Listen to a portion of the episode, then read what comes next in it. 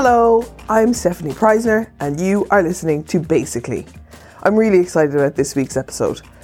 You may not have remembered this actor's name. His name is Nate Richert, but you may remember him as Harvey Kinkle. Harvey Kinkle from Sabrina the Teenage Witch, all of my teenage heartthrobs in one human form. I work with Nate in Los Angeles. I also am a screenwriter for those of you who don't know, and I'm writing a script over there at the moment. And I have been working with Nate for a little while, and I'm super excited about this episode because I wanted to get a real life look at what it is like to be a child actor. Um, I will also be asking him about how he felt about being obsessed about by I, I don't know how many I don't know how many countries Sabrina the Teenage Witch made it to, um, but me and all of my girlfriends had posters of this man, boy, farm boy, on our walls growing up as a teenager. So we'll jump into that conversation. Um, before we do, I want to remind you that I'm going to be doing an episode that is filled with your questions and my answers to them in a couple weeks. So I'm going to put up a question box on my Instagram at Stefanie Preissner. That's Stefanie with an F. Um, and just ask me your questions, send them in to me, and I will answer them on the podcast. Also, thank you all for your messages on Instagram about how much you love the podcast. It makes me really happy. Like, maybe you think that I don't care about that. I try to respond to everyone. But when I see people rating and reviewing the podcast online, that's literally the best thing that you can do for me. If you want to show your support is write a review of the podcast. Even if you don't like it, written reviews are basically the currency of podcasting. So I would thank you for those of you who have already done it. And if you haven't, please think about whether you might write a review of the podcast. Also, if you are listening to this and there's a sound in the background, I am an idiot and I decided to put on a wash before I recorded this podcast. So the washing machine is going. It's six o'clock in the morning because Nate is in Los Angeles, so I have to catch him. And I can't go upstairs to record it because, you know, sleep is sacred and I don't want to wake people. And it's coronavirus time, so I'm recording this in my house. So thank you very much, and here's the episode.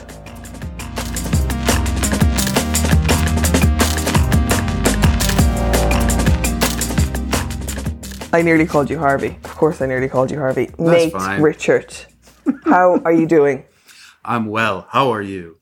I'm okay. Um, I have always been fascinated by the idea of being a child actor. It looks like so much fun because, you know, we only see the end result, which is the movie. What age did you start acting at? Uh, seven. I was seven years old. I, I did a lot of uh, commercials. First thing I did was uh, an uh, U.S. Armed Forces commercial. The, the kid who had to eat his green beans, and uh, uh, I did I, some toy commercials, stuff like Sorry, that. Sorry, eat your green beans so that you could then be strong enough to be in the army. I believe that was the idea. Yeah, yeah. Oh my god, hilarious. And how did you were you like walking around a mall and some agent came up to you or how does a child get into being a child actor? I think that's uh, I've heard that story before that that that that happens. Uh, but but uh, my my mother and my sister did a lot of community theater. Um, Okay. And there was a, another kid in the in the show that they were doing, and the mother said to my mother, you know, you should really get your daughter uh, doing these commercials, doing these things. Meet meet with the, our agent, and, and my parents set up a meeting. And I was honestly, I was just there uh, because they had, to, you know, had to take me with. And uh, that agent um, said, "Well, we'd love to sign your your daughter. Uh, your son's here too. Do you want to sign him up?" And they signed me up. And for me, it was great because I. I got to leave school for auditions, uh, which was a big deal when you're a kid to to just get up out of class and walk walk out the door. yeah, it sounds like a dream. And like were these all commercial auditions or how Uh, frequently did you audition? Mostly, I, I grew up in uh, Minnesota, and uh, so they would take me downtown for these auditions. Um, most of them were commercials and print work uh, is what I did predominantly. I, I did uh, audition for films.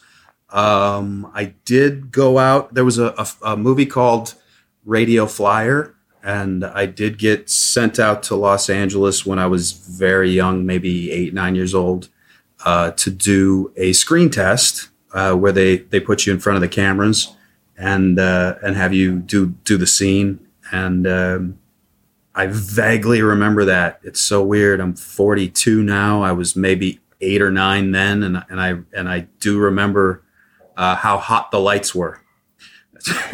but did, did you like as a so as a child they're flying you out to Los Angeles for a screen test. Were you just like cool? I don't have to go to school, or was the was did you then decide I want to do this as a career, or was it still just something that happened because you were with your sister at the right time? Oh well, well those are a lot of things. Uh, yes, uh, when they when I when I found out I was going to do this screen test, it became a lot more real um, because up until then it was something that I just I, I went uh, a, a, half an hour uh, down the road to to go do, and now they're putting you on an airplane to go do. So that there was a, a more of a reality to that, um, but it. Uh,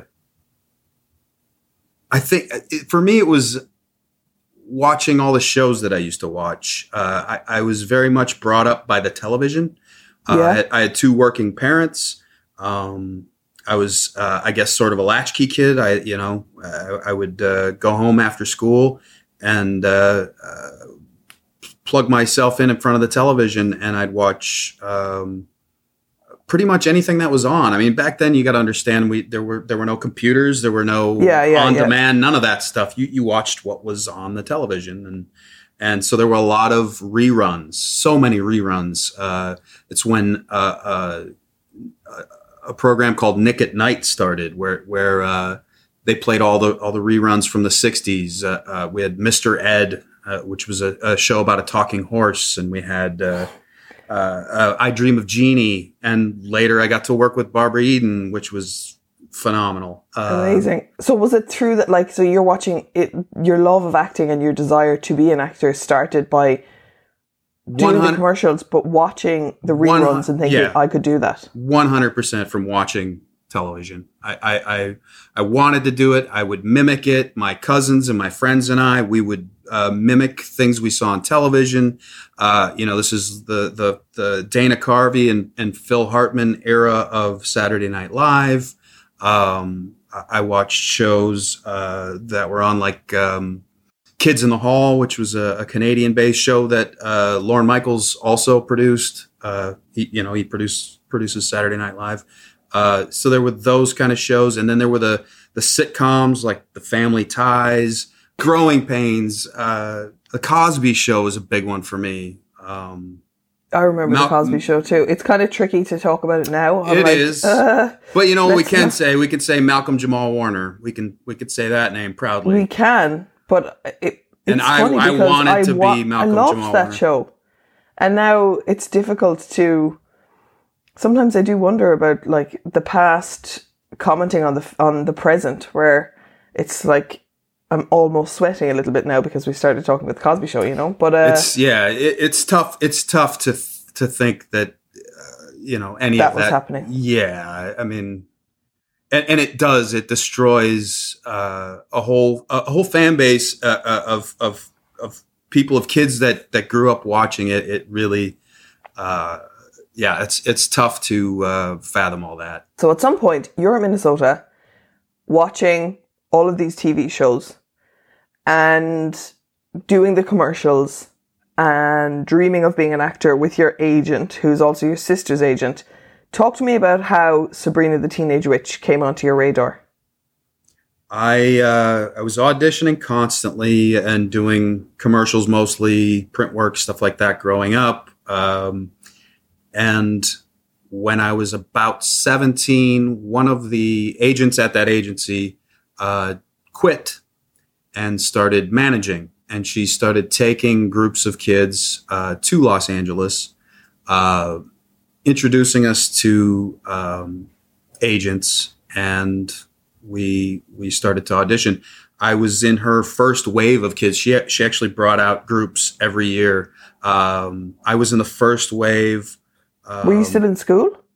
I graduated at 17. I, I, didn't take a study hall and I didn't fail a class. And so they let me rearrange my classes so that I could graduate essentially a half a year early um, and move and move to Los Angeles. And Oh, yeah, cool. I was I was in that first wave. Uh, Kelly Carlson, who was in Nip Tuck, she was in that first wave. Um, second wave the following year was Josh Hartnett. Um, Ever heard of him? ever heard of him? Right. Okay, so you go to LA and so she was she was you know she knew how to pick them. Uh, my my agent at the time, manager at the time. Yeah. and what's the difference between an agent and a manager? Uh, that's a good question. Nowadays, not much, but, But back, with her, back then, a manager uh, managed your career. They they made sure that your wants, desires, needs, thoughts were were heard in, in maybe a way that you weren't prepared to say yourself. Uh, there, you know, believe it or not, there's some shy actors out there. Um, so they would uh, be your force uh, when speaking with agents and when and, and, and making sure that that you were uh, heard and, ta- and taken care of. okay, And, um, and an agent, uh, you know, essentially has the the relationships with the casting directors and get get get you in the room. get you in the room. Yeah. So, talk to us about the Sabrina the Teenage Witch audition. Oh wow. Do you Let's see. remember? Uh, v- I do. I remember parts. I mean, it, you know, it fades with time, but uh, I do remember. Um, they did bring us in quite a few times. Uh, I did have lucky pants that I wore. Oh my God, describe them. Uh, they were uh, acid wash Levi's jeans that were completely shredded. Uh, that was uh, Shredded were- like at the knees or at the bottoms? just just all shredded. You know, like the the torn the torn jeans, like torn all the way up. It was very nineties. Uh, right, okay. and and they were my you know the the auditions the commercials and stuff that i had around that time i i that i booked i was wearing those pants so it was very it was very uh uh serious that i that i wear these pants to this audition Where was it's the such a weird was thing it to remember but you gotta understand it was a long time ago i remember very little so was it down there on Melrose? that's Where we I- met? Or- that's that's where i bought those those jeans yeah Not where you bought the jeans, where Yes. the audition was, Nick. Oh, the audition. God, who knows? It was, uh, oh, any number of casting offices switch so much. You know, it's, they, they, they burn up a lease somewhere and based on how they've been doing, they may get a bigger office somewhere. They may get a smaller office somewhere else.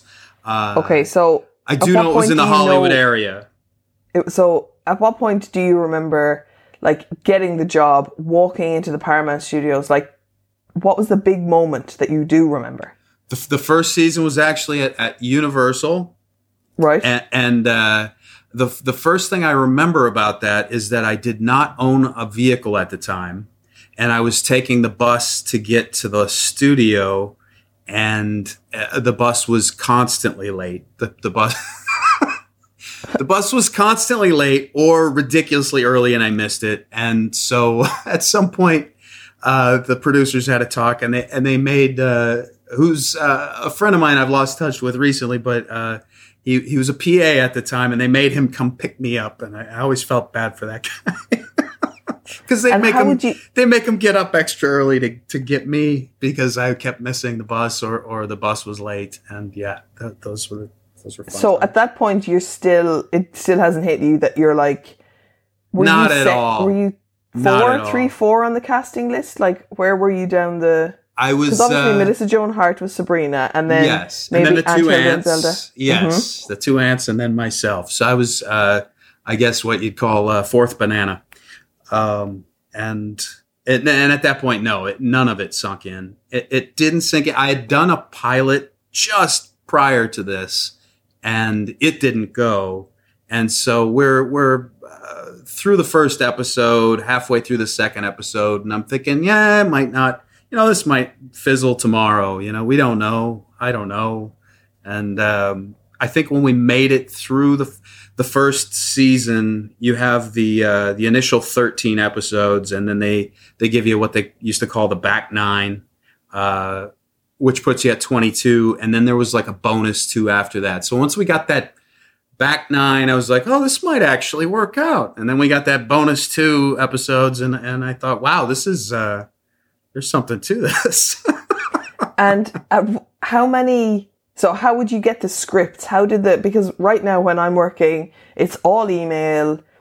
That's how we submit. That's how we do edits. We get things to cast. Oh how, yeah. There was what no was all that like? Yeah, no email was not a thing back then. You got the script uh, hand delivered to your doorstep. You'd hear that smack on the uh, on the door, and you knew the script was there. And and um, What do you mean? They just throw it at the door? they, like a courier would throw it at the door as if it were the the morning news. Yeah. Oh my god, that doesn't seem like it sounds so protected. Like a courier would drop it No. to your house because Well, it was so important, and then they just throw it at what the door. I'm sure that's what they told them to do, but you know they're tired. They've already spent the entire day there. I don't, you know, I don't blame them at all for chucking it at the door. so how many days in advance of filming would you get it?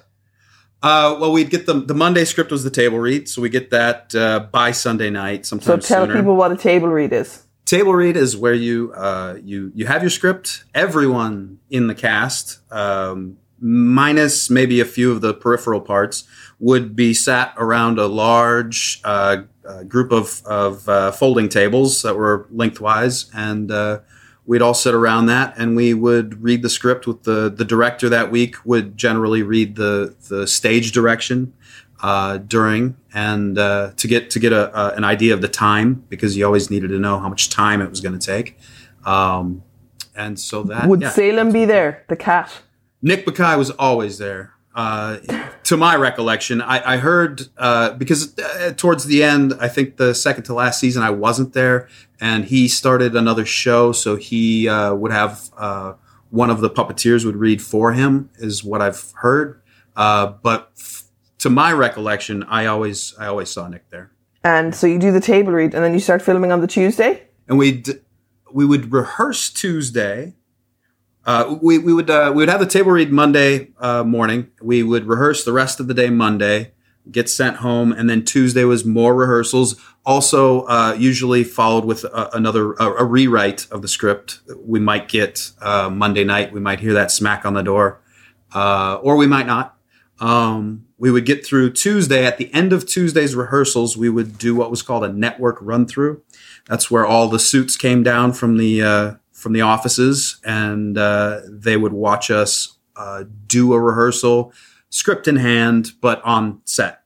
Um, Okay, so the set was permanently up. yeah, and then Tuesday night, almost always, you would get a, a new a new script, and then uh, Wednesday, Thursday, Friday is when we shot. Only because we had no live audience, it was a three camera uh, film that they used um, at that time. So, uh, Did you love it? Like, did you love walking around the script? Did it feel like home? Did you get really close with all the cast, or was it kind of like a job where you stood where you were told to stand? Like, how much of a life was, was it rather than a job? absolutely absolutely both of those things um it was it was all of the above uh, I, I was so you know i grew up in the midwest very small town uh speak when spoken to don't say anything unless you have something nice to say that sort of thing. So i i was just happy honestly honestly happy to have a job. Uh and and i i didn't in a lot of ways didn't let people in you know what i mean i like i did Right, I, okay. I, I taught it I, I treated it very much as a, as a as a job and i was very serious about that yes sir yes ma'am yes sir yes ma'am to the point where i didn't immediately start gathering people's names because i was so concerned with being polite uh but You're so adorable. but after well also i was 17 too you know i was i was very young what age was Melissa? Is she older than you or younger? ah, just a couple of years older than me Okay, and were Yeah. you were you guys like pal friends, or was it kind of colleagues for the first few seasons? Uh, I guess we were colleagues for the first few seasons, just in that she had already, I mean, she'd already had a had a series. She'd already been there, done What that. was the She- first one? Was she that was very- Clarissa? Yeah, that would have been Clarissa. I'm sure she'd done other things at that point. Um, but she was very uh, skilled and very work oriented. So everything was she she knew how to separate job from from personal life way before I did. Um, Okay. Yeah. So we had a, a very um, very business like relationship in the beginning, and then and with for me with the crew, with Melissa, with the cast, everybody. Uh, the longer it went on, the more they became family, uh, and and she was uh, honestly like a sister to me. Um, I still I still think of her as my my big sister. I think I even say that to her sometimes. Um, her her you mother. still in touch?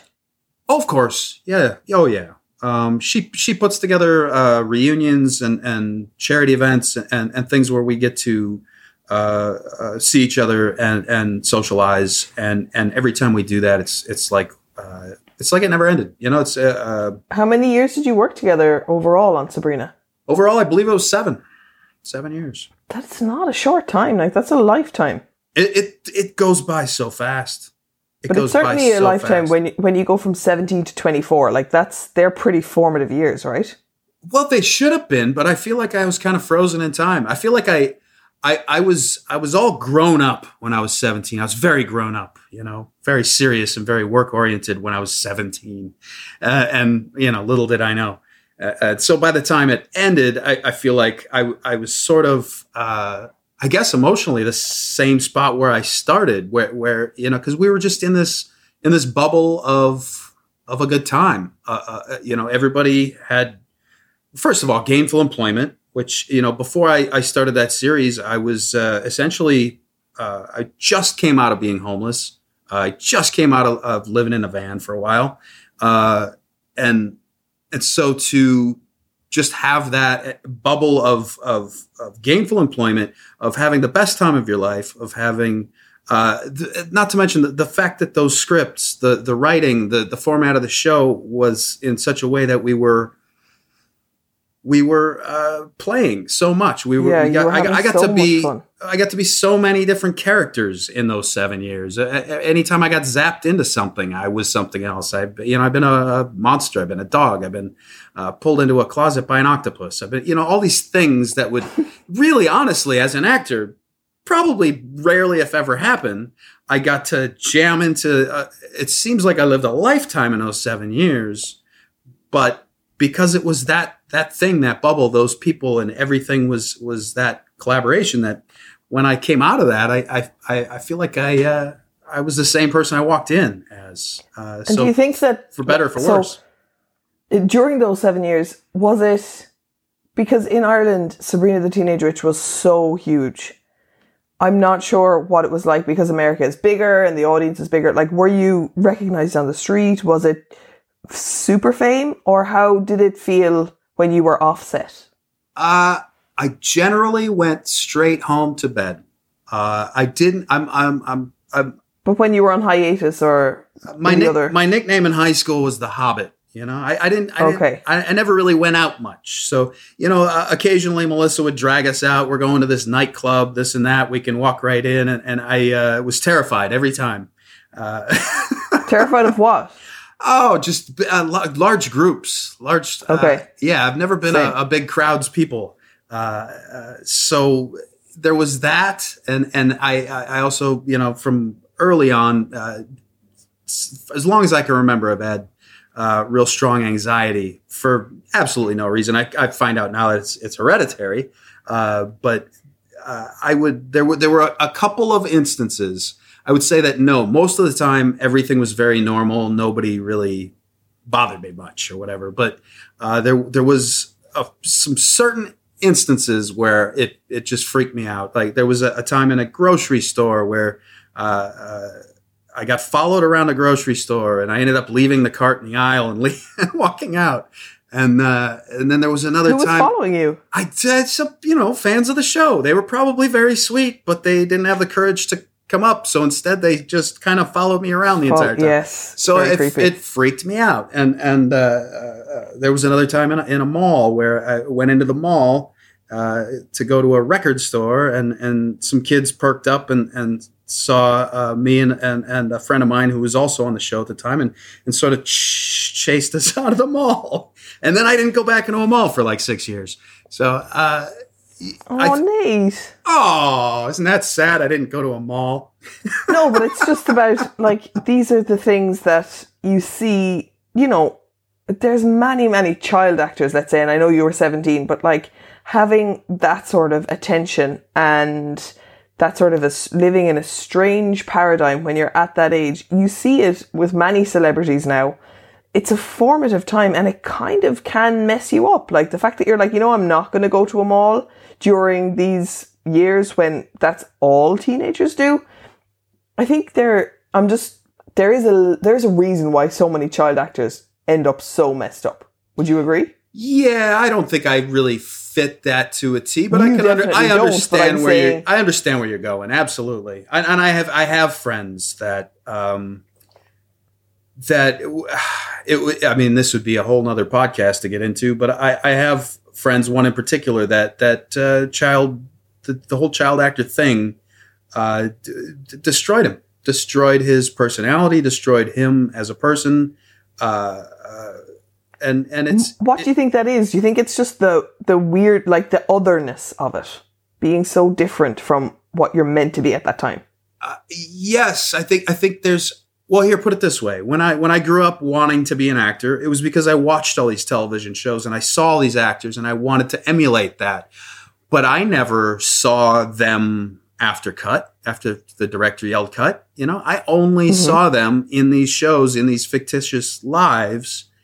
And and i think that was part of my um, uh, my my inner dealings with it is that I, I just didn't think about that at all. Honestly, when I first started the show, I, I, I just thought, oh, we're doing this, we're all having fun.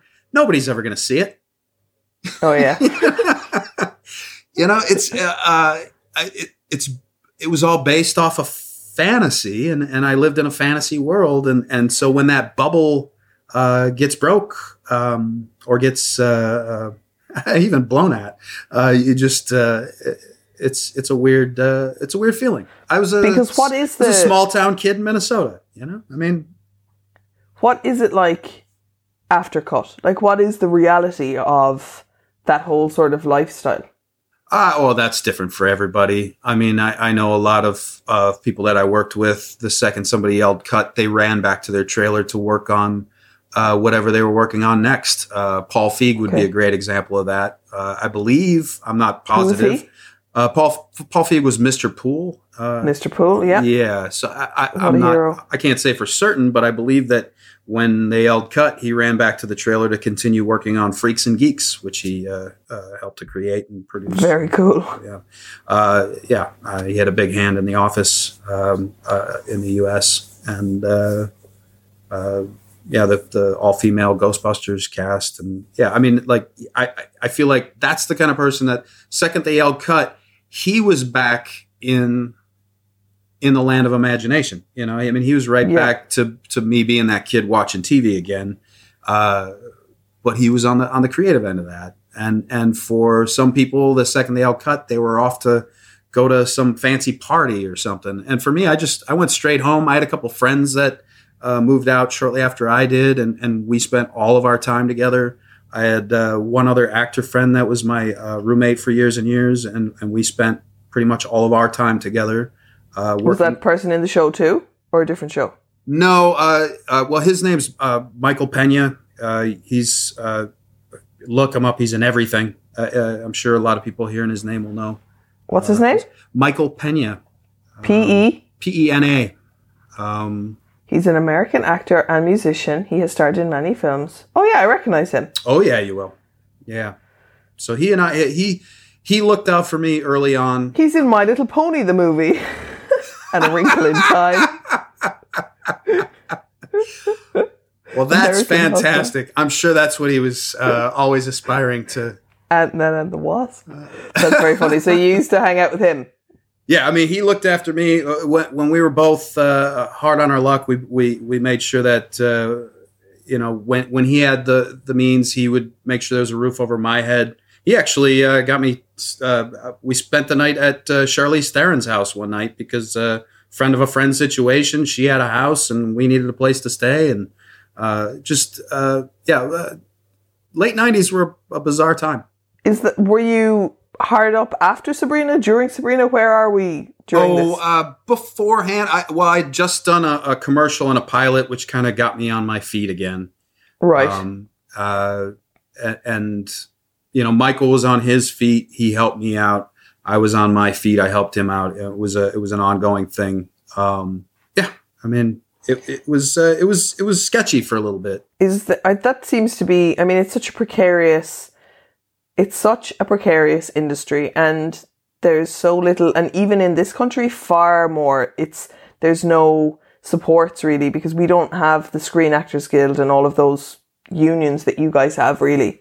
Right. um and it's scary particularly during these times where you're looking down the barrel of you know the television industry going how how are they going to mount a production during with with this virus, um, and so many actors are out of work. Basically, all actors are out of work at the All moment. that, yeah, everybody in production. I, I, uh, you know, these days I still audition, but these days I, I do uh, the, the most of my work is behind the scenes, uh, commercial stuff. Uh, you know, that's the pay the bills while I, which allows me to still audition, which is great. Um, and yeah, all of that is shut down. It's all gone. Um, I've heard uh, through the grapevine that uh, the builders uh, may be going back to work uh, the first week of June um, which uh, means that everything should uh, be following suit. Uh, builders build sets first. That's the first thing that happens. yeah. Um, yeah. So well, presumably designers design sets first. well, yeah, but they can do that from home without. Uh, Yeah. Yeah. Exactly. But So I'm just saying that it, uh, like that stuff has been happening behind the scenes. Absolutely. Excuse the pun. Um, Right. and hopefully it can get rep- get ramped up because I think also what we've learned during this time is that we've probably watched more television than we've ever watched and now they're doing over here they're doing reruns of old TV shows that have been successful in the past because they have nothing new to show really. What are they showing Um, over there? I just want to know for my own benefit. But what what what are the shows well, that it's they? it's more like our, our our national broadcaster has you know had a suc- there was a successful TV show about ten years ago called Love Hate, and now they're repeating that. Um, Is it we any all, good? We all, Should I watch it? uh, it's it's about gangland crime in Dublin. Wow, you're just really nailing that uh, stereotype, huh? If you want to watch that kind of thing, um, I have downloaded Disney Plus. I've subscribed to Disney Plus, so I'm just making my way through um, all of that old, all of that old chestnut. How Um, about, the, how about the Mandalorian? Did you did you watch the Mandalorian? I did not watch The Mandalorian. I because I hadn't any references for Star Wars, so I started watching Star Wars, and then there was like Oh I asked Twitter, are you kidding me? Oh what that I shouldn't be Oh. watching Star Wars. no, I just that's how I grew up on. You know that those Star Wars. Uh, you know that's the only time I was allowed to play with dolls because I had my Star Wars figures. Oh my god, you're hilarious. I haven't. I, I so, uh, but then there was war on Twitter because I was asking what order I should watch them in.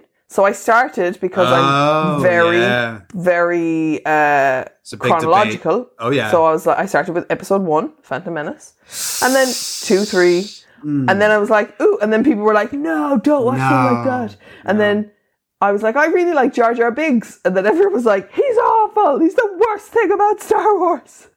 He's a friend of my wife's, and that Jar poor- Jar Binks. That poor guy. He's oh man, the, the, he's such a great guy, and he the actor. he yes, and he did his he did his very best, and and so the the poor guy got this backlash, and and I he's just such a fantastic guy. It's uh, What was the backlash?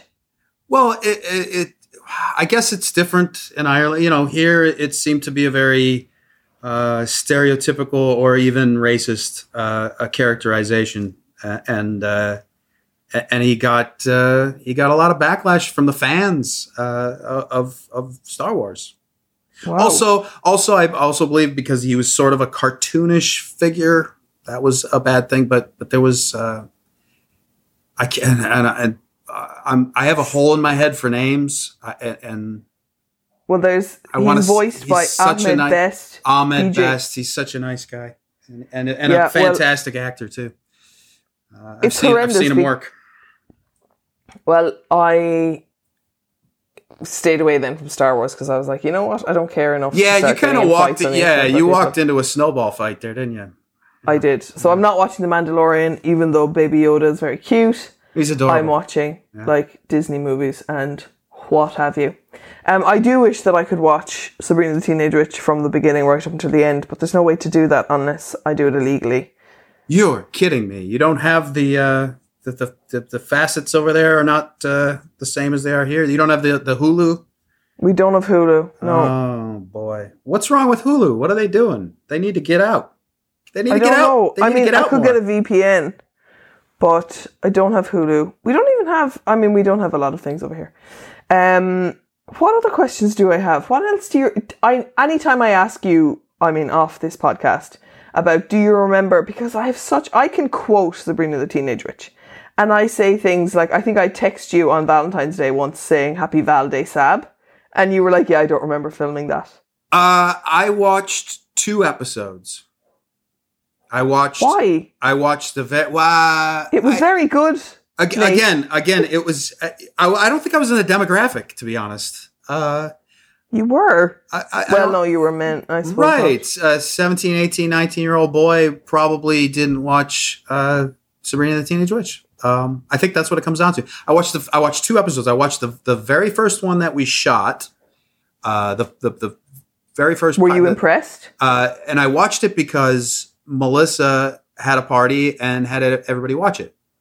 And, and yeah, I, I was impressed. I just I didn't like seeing myself. I was doing a character uh, based on uh, based on uh, some other characters, and uh, specifically a, a friend of mine that I grew up with. Uh, I was kind of like emulating that, and to see myself do it really threw me off.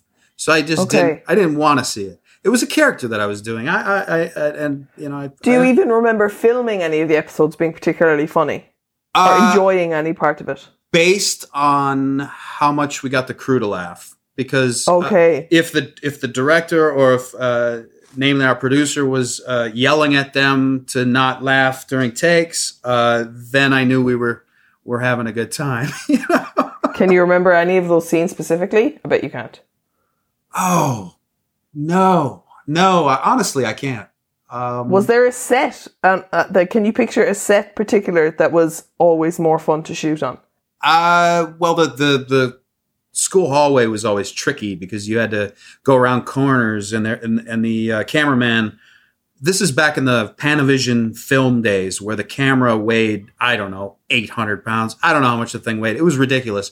And they f- started with the Steadicam. Steadicam was a fairly new thing at the time. So Yeah. when we were doing scenes where we walked down the hall, this poor camera guy uh, had this um, bazillion pound Panavision film camera attached to him. Uh, he had two guys, one on each side of him, holding him by the belt loop or by the belt, uh, so he couldn't fall over backwards. And then he would have to walk backwards, uh, shooting us, uh, doing these these hallway scenes. And uh, we would uh, typically muck them up the first couple times. Uh, and so, So the- then he's the getting poor- pissed off at you. he, but that's the thing. He never did. He never got upset. Uh, his face got red, but he never said anything. Oh, I feel really bad for that man. Oh, well, yeah, but he was. Uh, I mean, they, they, they, for one thing, they paid those guys really well. I hope. Uh, and for another thing, he was uh, also just one of the nicest guys in the world. How did you feel about the costume that Harvey was made to wear? Were they your kind of clothes? Not at first. Uh, Right. down the line they let me select things. Like the first couple years i kind of had to wear what they told me i think from what i remember. Uh, but i could eventually choose and i, I always liked uh, because they had these wardrobe houses that have been there since the, the 30s so i would pick things that were uh, very 50s very 40s cut and and from that era they would just pull them out. Um, I, I have a few a few items I held on to actually. Oh my god! Please send me. Te- I'll put it up with the podcast. Please send me some of the pictures. oh man, some really beautiful Pendleton from the 40s, 50s, stuff like that. Uh, yeah. Uh, so you'll, Did you get to keep any of the props? Uh, I have my teeth uh, when they turn me into a beast. I have my teeth. Erin, who made them, she was the makeup artist. She still is a fantabulous makeup artist. She Uh, she seems to think that they told her that the teeth were too scary and they didn't allow me to wear them on camera. Uh, I thought I did, but in I any thought case, you did. but in That's any the case, one where she turns you into a beast and you're all like hairy and your hands and your knuckles are. Yeah, were my teeth all like fangs and real scary, or were they just a little dirty, like maybe some black wax or something? I thought they were fangs, but I don't know. I haven't seen that episode in so long. Hmm. I will look into it though. um, actually, you could look into it yourself. It's a very good episode. I can't. I can't watch myself. You know that about me. I know, yeah, can't but you know, now you're looking at the past. Yeah. Think of it as a history lesson. Yes. The second one. The second one that we. Oh, sorry. Go on. Oh, I was just gonna backing up to the, the earlier. The second one that I ever watched, uh, second and only, was the first one that Melissa directed, and Which we was we watched that season? Oh God, I don't remember. Uh, I stood outside watching through the window because I didn't want to see. Um, so I didn't No, I do. I get actually that. Watch that of- one. It's kind of Well, yeah, you've been. Uh, I saw you as a police officer in uh, Can't in my show. Yeah, that was kind yeah. of a, that was a birthday present, but it, it's also Ah, um we shot that on my birthday. Um, so did you? My final question, or coming to the end, on your last episodes of Sabrina, did you know they were your last episodes, or did you think that you were going to continue for the other seasons? uh, well, they they pulled me. They I think they pulled me after season four or five, somewhere in there. Uh, they said we're we're changing the direction of the show. We're going to do a college thing, and we've sort of exhausted what we can do with your character as far as that goes. Um, How did that meeting feel? Uh, I don't. I kind of. I don't know. I just agreed with them. You know. I mean, it just. Was there an opportunity for you to convince them, or was it just like this is what's happening? We're just telling you. oh no, no. It was. Uh, it was definitely a firing uh, sensation. But I didn't feel like I was getting. You know what I mean? Like I didn't feel like I was getting fired. I already. It's. It was such a, a good run. Again, I. I. You know. Yeah, I loved every second of it, and I knew it wasn't going to last forever. And if they but said, th- if they said it was one of the college. Yeah, yeah. So if they said it was done, it was done, and then they, yeah, they brought me back, and uh, I uh, towards the end of the uh, seasons for the next two, and then like every other something. I can't remember how it played out, but uh, I do know, I do remember that it didn't, it never felt the same afterwards. Like when I come when in, just coming on for a guest. yeah, because everybody else is already at at full speed, you know, and you feel like you're kind of uh, running to catch the train, sort of. Um, which I'm sure that's how. I mean, I've done other shows or did other shows at the time where I was a guest spot, and and it did feel like that. It felt like you're kind of running to catch the train, like everybody else is already in a groove, and you're sort of trying to fit in that in, in that groove that they're that they're uh, living in. So, um, yeah, I But do remember you know, it was like, never the like the way that the TV show ends is that on the day of Sabrina's wedding, Amanda, her cousin, who is Amanda? Is that her sister in real yes, life? yes, Yes. One So- of one of the many, one of the many sisters. So Amanda pressures Harvey to go to the wedding, but he refuses to attend. And then Amanda leaves him a small box that has his sewn, his soul stone in it. And then that makes him come to the church and wait in front of the church. Mm-hmm. And then Sabrina comes out at the church at 1226, which is the time that they first ever met. Mm-hmm. And they share a kiss before riding away on his motorcycle. Yes, And then Harvey and Sabrina's soul stones are a perfect match where they throw them away and they magically reunite, but Harvey and Sabrina never see that. could you imagine? But like, did did that feel like a culmination of all of your work, or was it just like we just need to shoot these scenes now? Uh, no, it was just shoot these scenes now because uh, I, I I read it in the script what was going to happen, but you know we obviously don't see those effects are done way after we're gone. Uh, so I know that, but did you were you glad to know that Sabrina and Harvey ended up together, or did you care at that point? I like, actually- were you invested as much as I was? Evidently not. not in the least. No, I actually kind of felt bad for the Aaron character. Uh, Oh, he was such a. Oh, I was hated he? him. He was awful. Yeah. Okay. Oh well, then I don't feel so bad anymore. Thanks for I mean, that. you could me. also probably do like a feminist reading of his character too. he was problematic. Like, I loved Harvey. Ah, yeah. Well, he's caused a lot of problems, you know, in relationships over the years. Do you know this?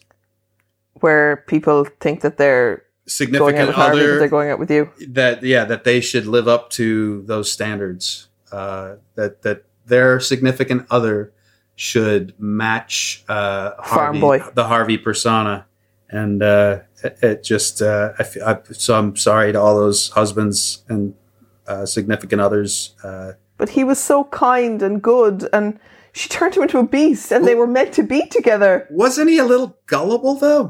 Yeah, but that was why he was lovely because he his gullibility allowed her to be her true self because she could be the witch that she was and didn't have to pretend like didn't have to like hide it. She just well actually no she did hide it all the time, but she if he had been questioning her, look, I don't know. I don't know what's the right thing. Wait, you're just- getting really deep with this. This was kind of cool. I was uh, I was into it. No, because he's perfect for her while she's learning who she is and coming into her full power. He doesn't he doesn't stop her or block her or make her feel weird. And then when she's fully aware of who she is and comfortable with it, she tells him and he accepts her. And then they ride off into the sunset on a motorbike and their stones match. Nate, I cannot. Oh, I, I there no cannot disagree with you. Okay. I, Okay, I think I'm done here. I think I need to go and find a VPN and watch Sabrina on Hulu from the start. oh boy. Do you have anything else to say for yourself, Nate Richert? Oh, not a thing. Not a thing. Thank you for If people want to follow you and find your music and and all that good stuff. Yeah. where can they do so? Uh, I have a I have a website. It's uh, naterichert.net, or you can find me on the Instagram and the. Uh, Do you have a blue tick? I finally got it. Can you believe it? I can't. Do you know what did you have to do? You have to ask for it. Oh my god! So what? Just say, "Give me a blue tick." I'm Nate Richert. Yeah, and then they say, "Well, no," and they do that a couple times, and then like on the third or fourth time, they go, "Ah, all right." But like, what are they saying? No, no, you're not Nate Richert, or no. Uh, they don't say anything at all. It's just uh, it's a it's a denial uh, letter. And if you follow me on Instagram, I posted it just because I thought it was funny. okay. Uh, and, and it's of course they don't they they can't spend the time. You know they got there's thousands of YouTube stars that want these things and everything. You know what I mean? Like it's a very coveted. Uh, you know the star belly sneetches from uh, Dr. Seuss. Yes, you you're a star-bellied sneetch. I'm, I'm my. that's what I put when I got. it. I said this sneetch is now star bellied, Oh. and like five five people got it. I love was Dr. great. Seuss. yeah, that's another thing I grew up on. Dr. Seuss, Dr. Seuss, Mister Rogers, and What's your favorite uh, Dr. Seuss Kirk story? Cameron. oh, the places you'll go. No, it's the star belly sneetches actually. Well, now that you are one. Um, Well, pretty soon we're all going to get them all removed, and that's going to be the thing. So I decided the best thing to do before recording this podcast was put on the washing machine, and it's just going onto the spin cycle, so it's about to get really loud. So I'm going to say goodbye. well, that's what life is really like. Yeah, well, it's you know eight o'clock in the morning here now, so I'm ready to start the day. Thank you for joining me for my breakfast coffee. Have a nice sleep, All right, I will. and I will talk to you really soon. all right, good morning and good night. Good night, friend. all right, love you. Take care. Hey, it's me again. If you made it through that podcast, thank you and well done. On a side note, I want to do an episode down the line where I answer questions that you ask. Have any questions about me, Ireland, the world, yourself, any questions at all? I'll be putting a question box on Instagram. My handle is at Stefanie Preissner. That's S T E F A N I E. And you can send me your questions, and in a later episode, I will answer all of those questions without a guest. I hope that you can get involved and ask whatever's been on your mind. Share the podcast if you enjoyed it. Uh, rate it and review it on iTunes. That helps us to get up further in the charts and helps more people to find the podcast. So you could share it on your Instagram. If you have any feedback or any questions, you can get in touch with me on Twitter at Stef Preissner or on Instagram at Stefanie Preissner, and that's Steph with an F. Our music was brought to you by Only Ruin. Our graphic design and artwork is by Cathal O'Gara, and this podcast was produced by the Head Stuff Podcast Network. This podcast is part of the Head Stuff Podcast Network.